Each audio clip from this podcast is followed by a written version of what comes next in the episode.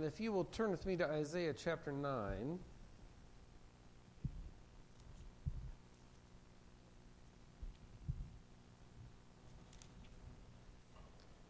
Isaiah 9.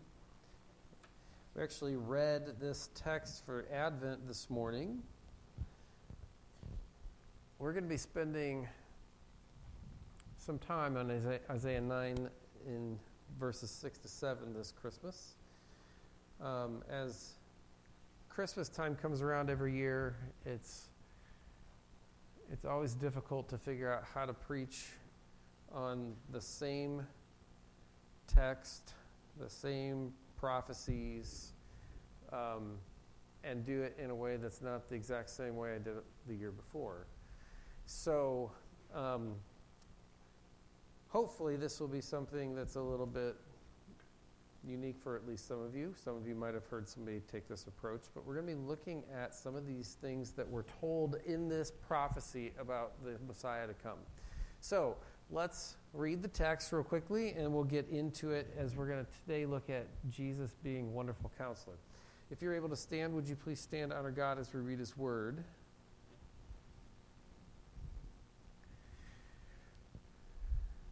So, verses 6 to 7 in Isaiah chapter 9 says, For to us a child is born, to us a son is given, and the government will be on his shoulders. And he will be called Wonderful Counselor, Mighty God, Everlasting Father, Prince of Peace. And of the greatness of his government and peace there will be no end he will reign on David's throne and over his kingdom, establishing and upholding it with justice and righteousness from that time on and forever. The zeal of the Lord Almighty will accomplish this.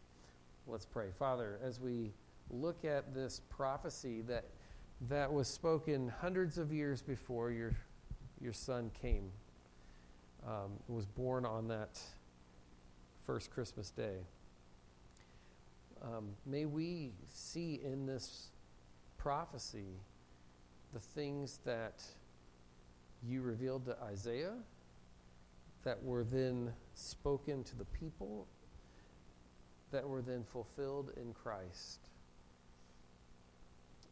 And Father, may He be the center not only of our Christmas as we celebrate this year, but also may He all year long every day, every week, every month, every year of our life be the center and the focus, the central figure that our whole life um, rests upon. It's in His name we pray. Amen. Go ahead and have a seat.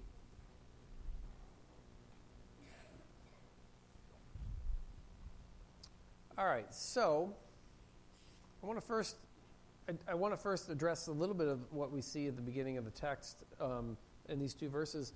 The very first point in your notes is the one who is born king.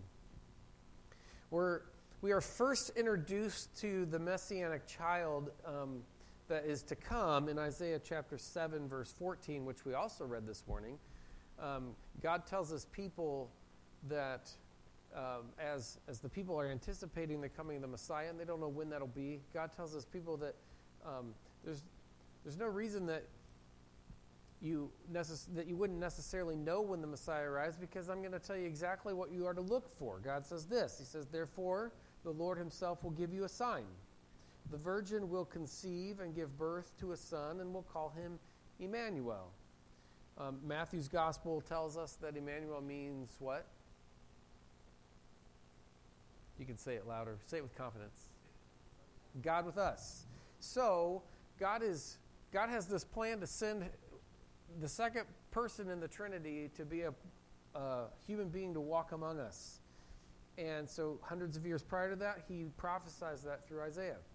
It's this child that Isaiah refers to in our text today in chapter 9, 6, and 7 when he says that a child is born and a son is given.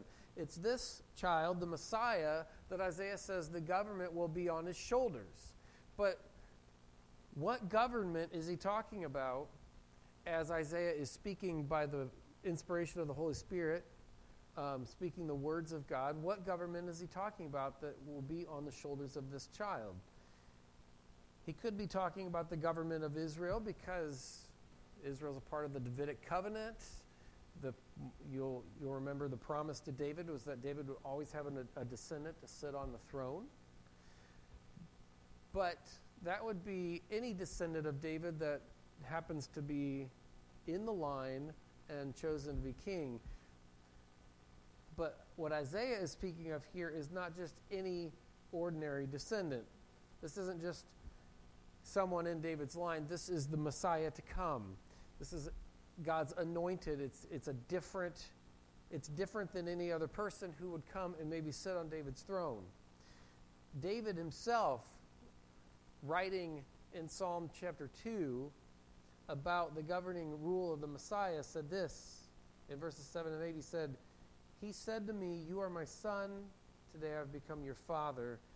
Ask me, and I will make the nations your inheritance, the ends of the earth your possession. So Isaiah is talking about the coming of the Messiah. And when he's talking about governments, if we see it in the context that we see God spoke through David in Psalm 2, it is all of the nations of the earth that will be given to Christ. And so when Isaiah talks about the government being on the shoulder of this child, he's talking about the Messiah having an everlasting and eternal kingdom over all nations and all governments. And he compares that eternal kingdom of the Messiah with the earthly reign of Israel in the time of Judges, which we are in the middle of, right? We just took a break for Christmas. But if you just glance, this isn't part of our text, but just glance up a little bit before our text in chapter 9. In verse 3, he writes about God enlarging the nation and increasing their joy while he's referencing Gideon's defeat of Midian, which we just finished not very long ago. And so, as God is taught, as, as the prophecy is coming, and he's talking about the things that God has done, the things that God will do.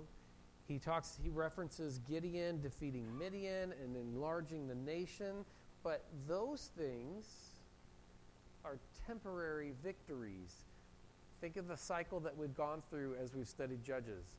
The people are delivered. They're given military victory so that they can be delivered from oppression, and there's a time of peace for a short time, but the cycle continues. They sin again, and they're oppressed again. So those victories, even as, even as there's a reference to the time of the judges in Isaiah 9, those victories are earthly victories, they're temporary victories, because the nation of Israel was once again oppressed, and their peace and their joy were not sustained. What God did in Judges temporarily was He shattered, these are the words of Isaiah, He shattered the burdening yoke that was across the shoulders of His people. But with the Messiah, with the child He's talking about here, an eternal rule of all nations will be on his shoulders, and of his kingdom and his peace there will be no end. And so at Christmas time, we quote this. Um, we quote other prophecies. We sing all kinds of songs uh, to celebrate the birth of Christ, right? Because the Messiah has come. But have you ever stopped to notice how much of what we sing and how much of what we quote from the Bible is not actually focused on his birth? I mean, we're going to close with Joy to the World. Joy to the World is a song about his second coming. Sorry. Um, pay attention to the words when we sing it um, at the end of the service. It's about his second coming, it's about his kingdom when he comes as king. O Come, O Come, Emmanuel is a song that we'll do at some point. That's about Christ's deliverance from sin and death, which comes as a result of his death, resurrection, and his crowning as king. Our text today is quoted all the time at Christmas, and I think rightfully so. It's appropriate to do so, but it's not focused on his birth. The point of the prophecy is about his kingly reign and his second coming. So the question can be asked how can it refer to that his king his kingdom, his second coming, his reign. How can it be referring to that when it speaks of a child born and a son given? But look at the language that Isaiah uses. Everything he uses is future tense. The government will be on his shoulders. He will be called, and all, all the things that we read in the wonderful counselor, all those names. He will be called those things. There will be no end to the increase of his government or peace. He will sit on the throne of David forever. Now, we have the advantage of being post the timeline that happens in here to be able to see that when Jesus came his first time, all of those things did not come to pass. He did, he did not come to reign over all the nations his first coming. He did not come he wasn't he wasn't coming to take those titles. He was coming as a humble servant to lay down his life. He he will he, he is enthroned in heaven, but he has not finished the work that he is going to do that will bring about his reign over all nations, over all people, where all people will come and face him for judgment and acknowledge him to be king. So we have the advantage of being able to see that those things didn't all happen. So Isaiah is referring to something beyond that. So much of what we focus on during Christmas is his kingship and his kingdom. Now, the reason we're going to be looking at the titles he's given is because in ancient times it was common for a king to be given a title or maybe even take a title for himself, um, kind of like a nickname that describes something about them. Some examples would be Alexander the Great. Um, he didn't. He wasn't named at birth Alexander the Great. That was something that people started calling him. Caesar Augustus. Augustus means magnificent. Um, William the Conqueror. You know, so so kings. It's common that they would either take a name for themselves, or they would be given a name by historians, or maybe even peop- maybe even contemporaries of the day. Jesus, who was to come and be King of all kings, is given four titles in, in our text that we're going to look at over the course of the next four weeks. The titles will be characteristic of what he of who he is and what he will do, and so these are the titles. He's called Wonderful Counselor, Mighty God, Everlasting Father, and Prince of Peace. So, what does it mean that Jesus is called Wonderful Counselor? Point number two in your notes is that Jesus is a wise friend. Jesus, the wise friend. Jesus is one who, as he's given the title Wonderful Counselor, he's one who will administer judgment and justice as one with divine wisdom. With great wisdom and knowledge, he is going to rule his entire kingdom. So we, we talked about how, we've already talked about how he will be king over all things, he will reign over all nations. He's going to reign and rule that kingdom with great knowledge and wisdom.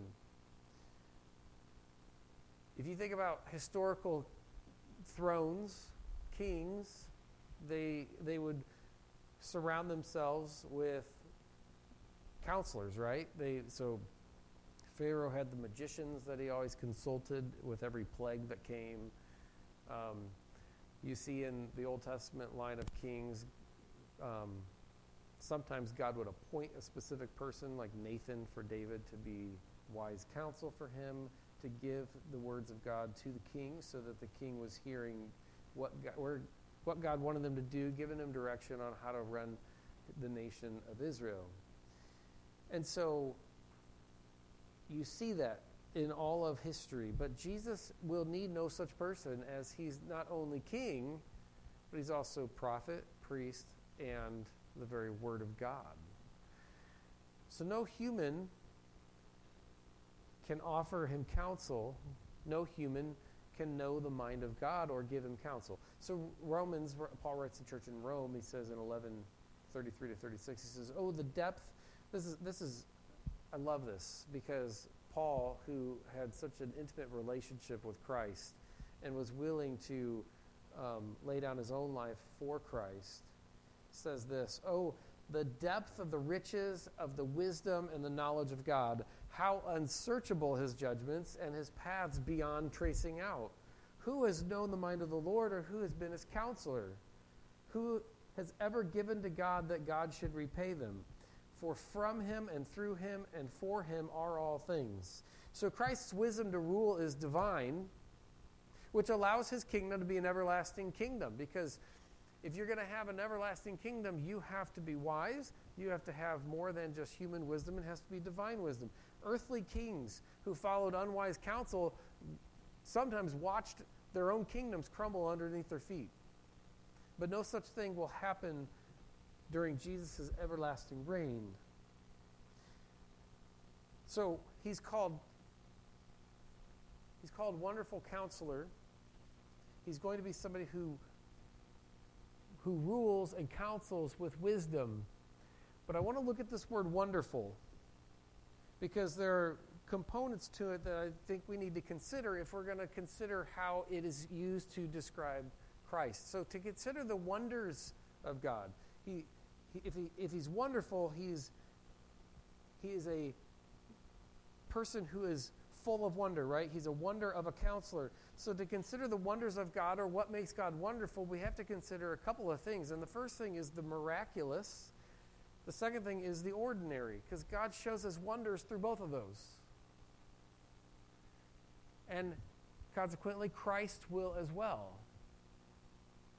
The wonder of the miraculous is, I think, obvious to all of us. If we read through the text of Scripture, we see things in, in our own world that don't seem to follow the order of creation because God has placed an order in creation, but at times it's necessary for God to intercede in His creation and override that normal order of things to accomplish His particular will. So we think of wonders, the wonders of God in terms of miracles when God puts a pause on the normal order of creation in order to demonstrate his sovereignty over that creation. A couple of examples that would be big examples that we could point out in Scripture would be the parting of the Red Sea. It's obviously an intervention in the normal order of creation, and the resurrection of Christ.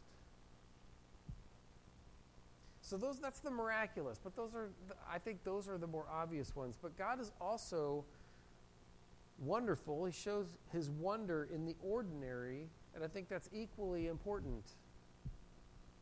God is a God of order, and he's created the universe to reflect that order in his character. God didn't just do the miraculous in creating the universe, nor does he just do the miraculous in intervening in his creation. He also does wonders in the ordinary by sustaining his creation. We think it's amazing that God split the Red Sea or that he raised Christ from the dead, but do we consider the impossible task that he does every single day to provide the necessities of life to all creation, people, creatures, creation itself? He's promised mankind that he will provide what is needed each and every day, and he does. So we've seen how he sustains his creation to provide for the birds of the air, for the flowers of the field, for you and I, and everything that we need.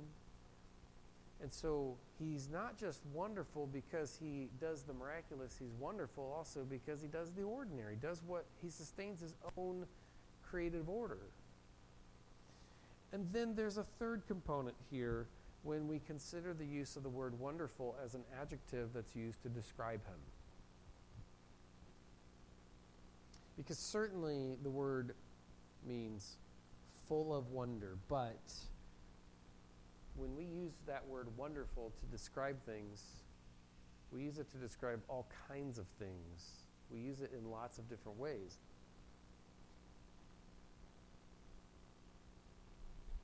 So here's an English 21st century English definition of the word wonderful, which I don't put as much stock in that as I put in allowing the Bible to define terms, but there's a reason for this.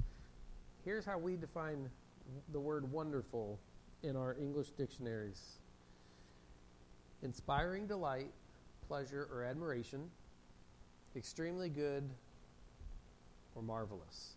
And then our dictionaries always have synonyms and things like that, right? So here are synonyms that are listed in that in that entry: marvelous, magnificent, superb, glorious, sublime, lovely, delightful. Now, I I want to say that this definition and these synonyms do not really carry the same meaning as if you think of breaking down the word wonderful to full of wonder, especially when you think about what wonder means in terms of what we see in God and Scripture. However, every component of that definition can be used to describe God. He's a God of wonders because of the miraculous. He has the power to create. He has the power to intervene in that created order. He's also a God of wonders because he has the power to do the ordinary by sustaining that creation and providing what's necessary for life. But he's wonderful because he does all of these things in this definition as well. He brings to our lives delight and pleasure and admiration. He's good and he's marvelous and magnificent and superb. He's glorious and sublime and lovely and delightful. All of that encapsulates how wonderful God is. He is a powerful, yet loving counselor. Because Jesus is called Wonderful Counselor. Counselor is one who gives guidance, which means you want your counselor to have wisdom, right? Again, if you're going to have an everlasting kingdom, you got to have wisdom. It's got to be divine wisdom, can't be earthly wisdom.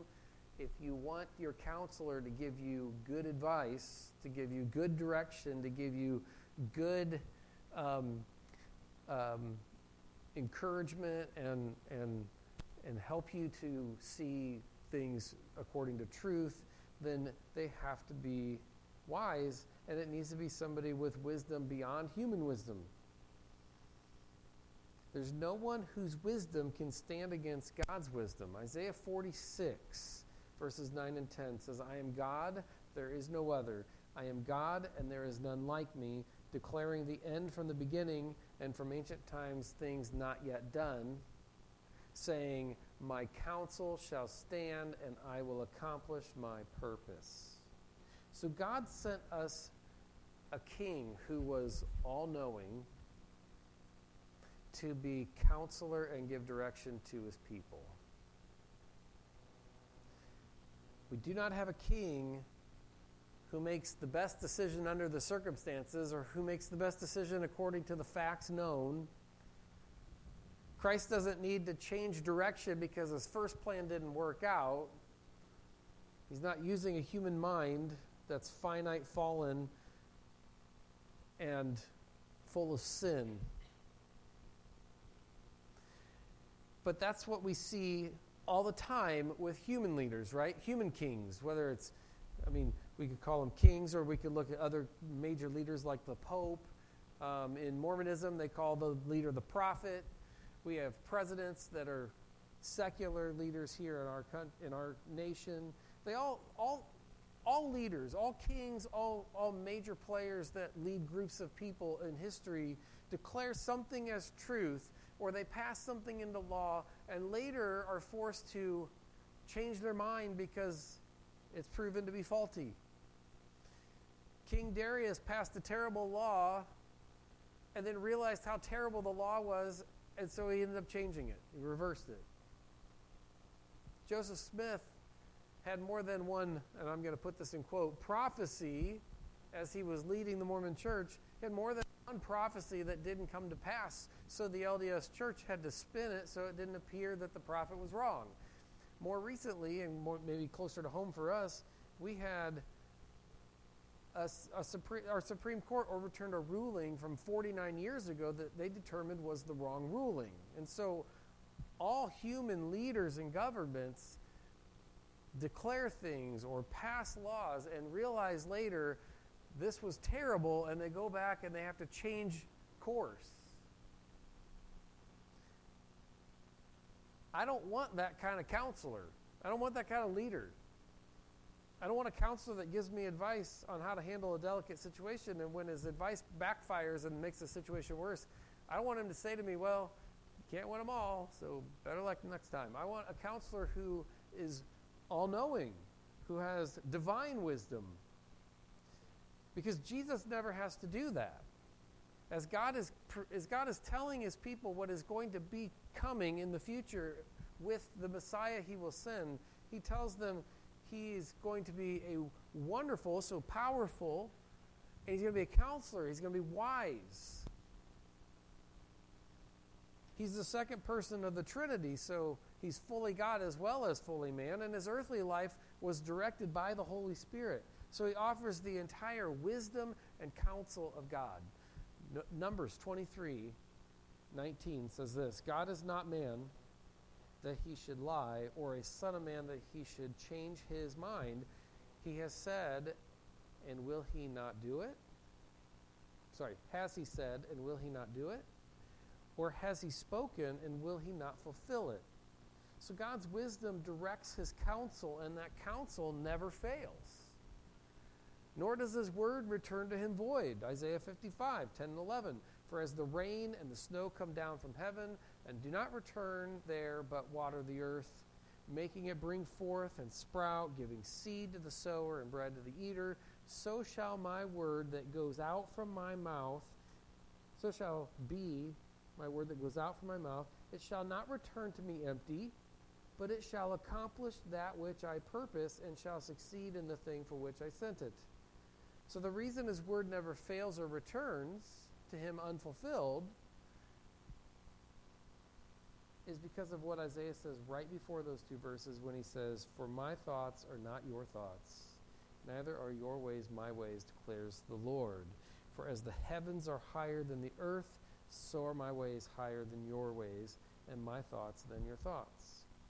So all the wisdom and the knowledge of truth of all of life reside only within the mind of God. And that's the kind of counselor that I want. So Christ is an all knowing and an all powerful friend who walks with us. And that's the third component here that I want to talk about with the counseling side of this. You, you might remember um, we talked about this. Um, Christ, well, first of all, Christ promises that he, one of the promises in Scripture is that after he ascends to heaven, he's going to send the Holy Spirit to indwell all believers. And you might remember when we did our um, study of the Holy Spirit when we were doing the parking lot services right after COVID hit. We took a break from Acts and studied the Holy Spirit together. One of the roles of the Holy Spirit is to be a counselor, and we discussed in that study that the the biblical concept of a counselor is a little bit different than what we imagine in our 21st century American mind because we tend to think of somebody who sits in an office and listens to your problems and gives you advice, right?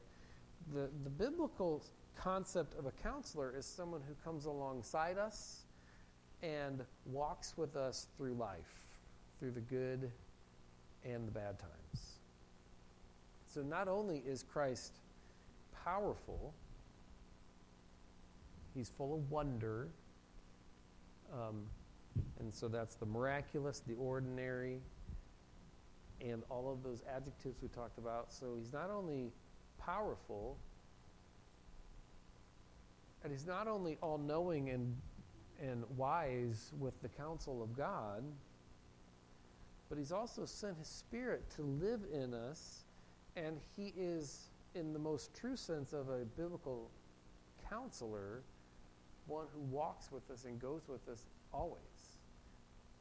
He never leaves us alone. He never leaves us to go through this life alone without him.